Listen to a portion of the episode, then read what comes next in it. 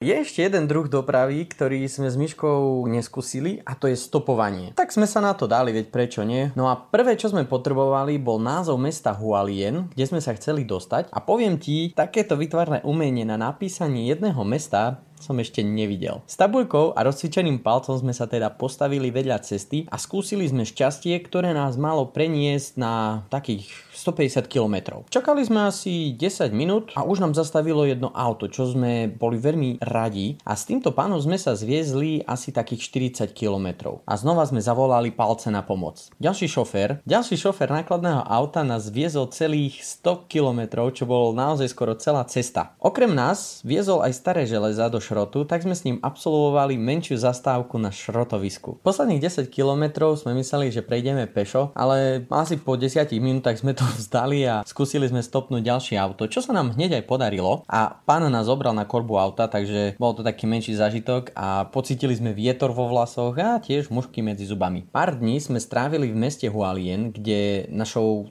Takou hlavnou zábavou bol práve Národný park Taroko. Bohužiaľ, krásne tiesňavy boli preplnené turistami a teda akási vízia prírody ktorú sme mali v hlave, sa postupne pominula. Pred pokračovaním do ďalšieho mesta Taichung sme si pripravili novú tabuľku, no tentokrát sme si ju chceli napísať sami. Miestni nám pomohli s predlohou. Poviem ti, nebolo to zlé, ale neboli sme si istí, či to vodiči prečítajú správne. Opäť sme sa ocetli na ulici a šoféry nám zastavovali jedna radosť, čo sme boli veľmi radi, ale až potom sme zisťovali, že oni nám nezastavovali kvôli tomu, že nás chceli zviesť, ale preto, lebo nevedeli práve, že prečítať túto tabuľku. Vždy s radosťou sme pribehli k oknu a keď šoféry videli presne kam chceme ísť, tak len pokývali hlavou a odišli ďalej. Toľkokrát v nás splanula nádej, ktorá nakoniec hasla ako sviečka vo vetre. Ale ako sa hovorí, nádej umiera posledná a so stýčenou hlavou a pravým palcom sme pokračovali ďalej. Bolo to skvelé dobrodružstvo a musím uznať, poznali sme mnoho skvelých ľudí. Sice oni hovorili svojim jazykom a my sme hovorili svojim jazykom, ale nikdy nechýbal úsmev na tvári. Vždy, keď prídeme do nejakej novej krajiny alebo na nejaké nové miesto, tak e, má to taký rovnaký priebeh. Snažíme sa zoznámiť s domácimi, začne sa taký ten klasický ping-pong, že kto sme, čo robíme a kde je vlastne to Slovensko. Túto situáciu asi pozná každý, kto trocha cestoval a rozprával sa e, s domácimi v danej krajine, že Slovensko nie je až také známe, ale na druhej strane stáva sa nám občas aj to, že keď povieme, že sme zo Slovenska, tak ľudia začnú prikyvovať, že áno, že veď to poznáme, ale túto informáciu si už e, začíname overovať, pretože len včera mi jedna slečna hovorila, že áno, že Slovensko vedia, viem, kde to je. Povedala mi dokonca aj, ako oni volajú Slovensko v mandarinskej čínštine. A potom sa ma plynule opýtala na nášho slávneho krajana Nováka Djokoviča. Alebo a toto je naša obľúbená historka,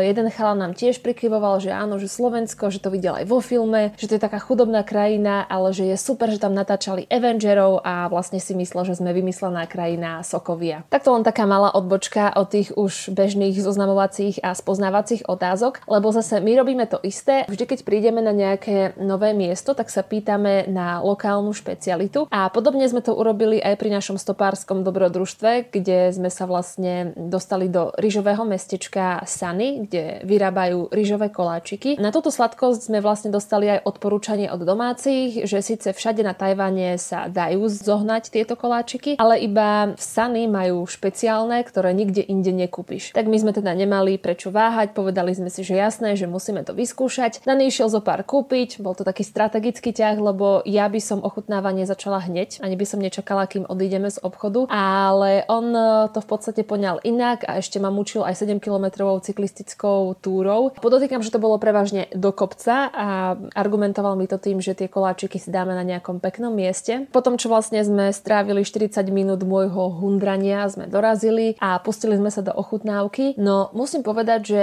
do tej chute sme sa nejako nezamilovali. Tie ryžové koláče tu nemajú nejak extra výraznú chuť, skôr sú také prázdne, ale čo je zaujímavé, tak um, tuto na Tajvane používajú také prapodivné ingrediencie ingrediencie, aké my um, asi moc nepoužívame ako červená fazuľka alebo hrachová múka a podobne. Čo je ale zaujímavé, tak uh, tuto sú naučení robiť koláčiky inak, pretože v žiadnej domácnosti takmer nenájdeš rúru na pečenie, pretože je to drahé a ľudia sú tu zvyknutí uh, robiť koláče na pare. Pri tomto nákope tých koláčov vlastne Dani dostal aj jeden pre šťastie, ktorý sa vyrába práve v období nového roka a ten sa tu začal oslavovať 5.2. a oslaví ešte stále stále trvajú. Je to taká nekončiaca párty. A my sme tu čakali také tie veľké pochody drakov a ohňostroje, ale skutočnosť je troška iná, lebo tie prvé dni nového čínskeho roka trávia domáci s rodinami. Je to v podstate nejaká naša obdoba Vianoc. A je tam aj postupnosť, pretože prvý deň sa ide k mužovej rodine, druhý deň sa ide k ženinej a ten tretí sa zase ide do chrámov modliť sa. Ľudia si tu ozdobujú svoje domy na červeno a to kvôli legende, lebo kedysi staroveku Čínu ohrozovala príšera, ktorá sa raz za 12 mesiacov